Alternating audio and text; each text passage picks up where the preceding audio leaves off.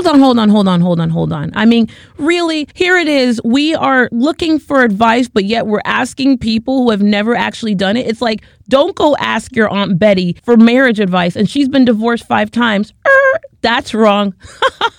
Talk about not getting the result. Talk about not getting an answer that'll help you. Stop asking people who don't have the answer, don't have the experience, and have never done it.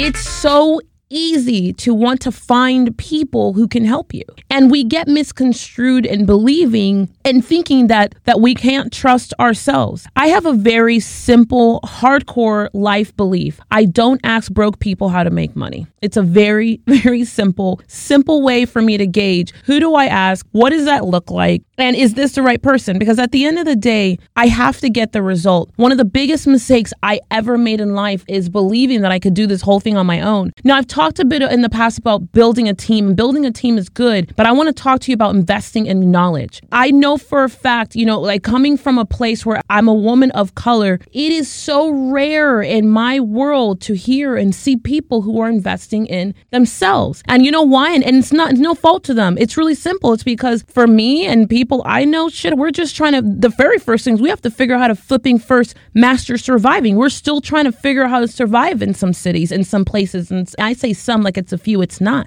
I would say the majority. It's not that I wasn't willing to invest in myself. I think it was two things. One, I had never seen anybody do it. Two, I didn't understand what that meant. I mean, I was going to church and tithing, giving me my little ten percent. But lo and behold, did I not realize that my ten percent was going into an abyss. Now, I'm not knocking people who decide to choose to tithe, but I'll tell you this, of all the time that I invested in tithing, I can remember the times having tithe, going back to the church and saying, hey, I'm being beaten. Hey, we're going to bed hungry. Hey, it's me, Jada, and Maya. You know, there was one time I actually went to a church and, oh, gosh, I, I don't want to put this church on blast, but this is real for me because I thought by tithing that I was investing, that I was pouring into myself. And yes, in theory, I was investing in the kingdom of God and progressing that work. But in the middle of life, I was dying. Like every flipping fiber in my body was dying. I was crumbling on the inside. I can remember one time I lived in Broward County in Florida. It's me, Jada, and Maya. Maya's still in my hand. She little,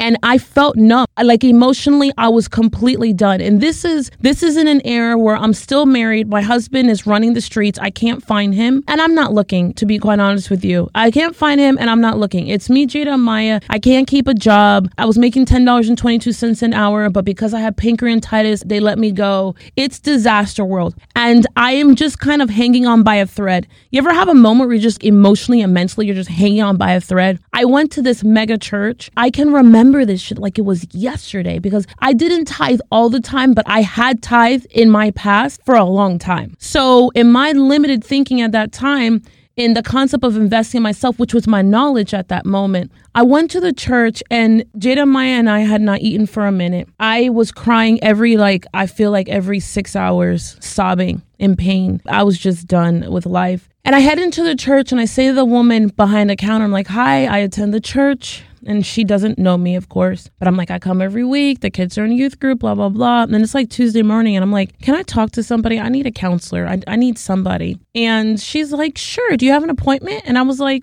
no, I don't really have an appointment, but I've been tithing all this time and I come and I help sometimes. And, and before I got to this church, I was at another church where I did all types of things and I helped all the time. And I thought this was all like one kind of kingdom of God thing. So can you just help me maybe? And I'll never forget, you know, she's nice. She leaves me there. She walks to the back. She goes and gets this counselor, or she gets someone who's in the back in the office. And she gets this person that's in the office and they come out and someone keeps the kids and I walk in the back. And the person asks me what's going on. going on and I explained to them what's happening. My husband, my ex-husband, he's actually my husband at this point, but all of the trauma and we're just in such a bad place and I'm just so lost. Like I'm crazy in my head. And the person says to me, they listen, they're like, oh my God, this sounds like a lot, blah, blah, blah. And they're like, okay, let's pray. And they prayed with me and I opened my eyes and I was like, okay, what happens next? And then they are like, I'm going to continue to pray for you. And I'm like, wait, what? I walk yo, I will never forget that feeling, because even as I ah, even as I think about it, I want to well up with tears, because I remember that feeling of, are you kidding me? I've invested forever and ever and ever into this thing, and you're not going to help me? I actually came here to ask for help, and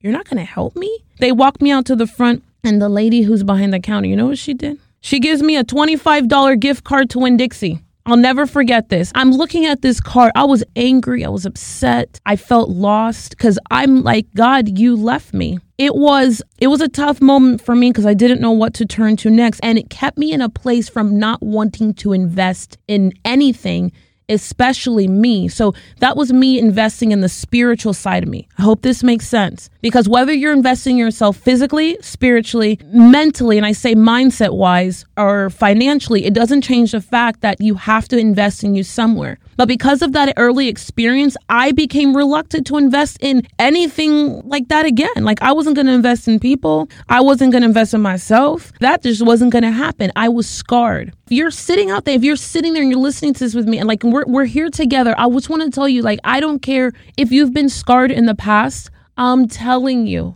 whether it's spiritually like me, or financially with a business coach, or you went to a gym, at, like, I don't care. What I'm telling you right now is you got to invest in you. It took me, man, that must be like two thousand four or five. I was so not going to invest. And it took me all the way to after Kayla was born. That's like two thousand ten, two thousand eleven, to be willing to entertain that. Now, after this space, I leave this place of being this broke, angry, frustrated single mom. And yes, I fast forward. I get to a place where I've built a handful of multiple six-figure businesses. Then I built a multiple seven-figure business. But trust and believe, there was a lot of heartache. There was a lot of pain. There was a lot of tear. And God, there was a lot of blood. Boy, I hit my head so many times getting shit wrong. I hit my head so many times. I alienated people. I worked long hours. I missed days with the kids. I don't want anyone to think it was a walk in the park. And yeah, there were some great, amazing chapters. But boy, it wasn't easy. When I made the very first investment myself, it was like two thousand ten, eleven. And I won't talk about it in this, how I came to make the investment, but I don't want you to think I was sitting in a room and someone made an offer and I went to the back of the room. Actually not. I realized that I was making six figures. I was doing six figures, but I was kind of hovering in this space, right? Like, I was consistently plus or minus ten thousand dollars, twenty thousand dollars. I was making six figures. I was living a good life, but I was like, I really don't understand this whole business thing. The business part of this stuff is like painful. I didn't understand it. I didn't understand how to build a team.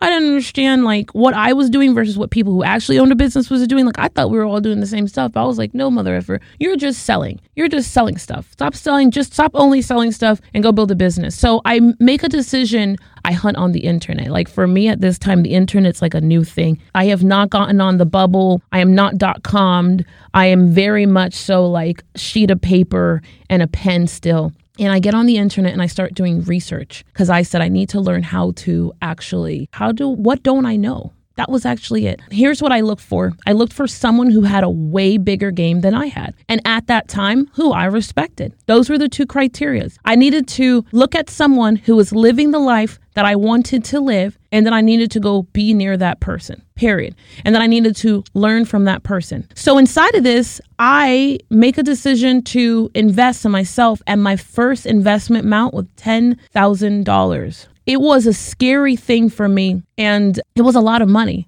It was a lot of money because I didn't even have like two hundred dollars in the bank, or maybe five hundred dollars. Like, yo, I made seventeen dollars and then I spent eighteen dollars, maybe nineteen dollars. Like, I for sure did not have this together, but I knew that I, what I didn't know, and I didn't want to, I didn't want to not get there. So I make the investment. Fast forward, I hit a million dollars that year. I didn't work with a coach, though. I don't want you to think that, like, at that moment I hired a coach. You know, I think first, in all transparency, it was just being open. It was almost like being exposed to what I didn't know, and then watching someone else who's playing a higher game, watching how they play. You know, this concept that proximity is power is really a big deal. Proximity really is power. And just watching and being near business owners and other people who made way more money than I did, like, man, it changed everything for me. I think it's the sole reason today why I fast forward. Here we are, what, eight, nine years later, having sold a company, bought out my competitors.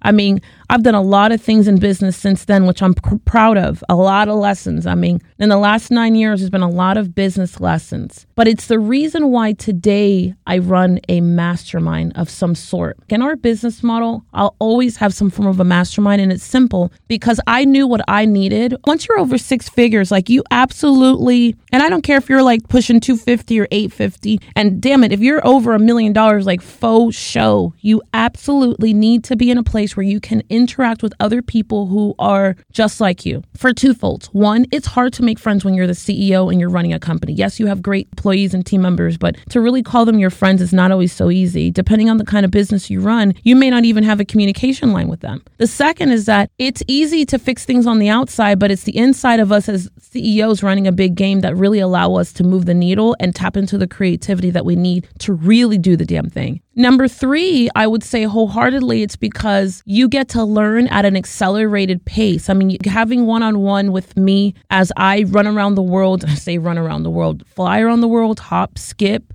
tumble around the world. You know, you can put whatever, uh, whatever verb you want. But now, having sold a company and I've built a movement around the world called Do the Damn Thing in a very short period of time. And it's not necessarily, oh, we reach X amount of revenue or people, because we can put things like that. But I'll tell you, we've got a stupidly strong community and I'm proud of it.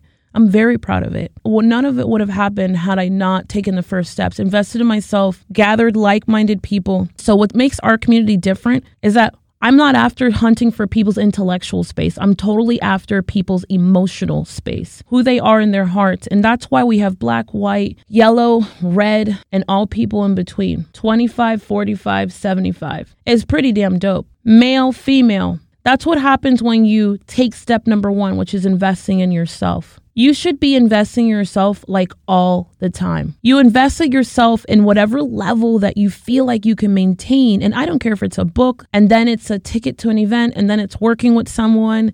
But somehow there needs to be something that is allowing you to move you forward. And it doesn't have to be skill-wise. It could just be your cognitive. It could just be your level of consciousness. All of my private clients this past month, all of them read Born a Crime by Trevor Noah. And I got to tell you, like, hands down, it's like everyone would look, why would you have business owners who are doing multiple six and seven figures read a book by a comedian? Because it's like your level of consciousness allows for you to be a true creator. And C E Os were meant to be creators. C E Os are visionaries. C E Os need to keep saying visionaries are the only people that I believe on this planet who are going to actually change the world. They're the only people who have the capacity to create in a place where things are stalled, where problems seem to be cycled, where people are suffering. And so for me, I feel like if I can plant this one important, like stupidly important seed, which is invest in you and what to invest in and how to find the person to invest. Look at someone, look at the person who you want to live, be like, feel like, and then go invest there. And wherever it is, get as close to that thing or person as you possibly can. And how long do you do it? Until you become their equal. Man, have I told you how glad I am that you're here? Like, real talk. Have I flippin' told you how glad I am that you are here? You have listened. This is the part of the show where I say, go follow us. Go find us. Go follow us. Go stalk us. But just make sure that we're connected. Head to do the damn thing dot t v, do the damn thing dot life, or just go hang out on tiffany largy dot com. If we are not friends on Facebook, if you have not liked our Instagram page, go do that, because you're going to want to see what we're doing, how we're doing, and how we're doing the damn thing daily.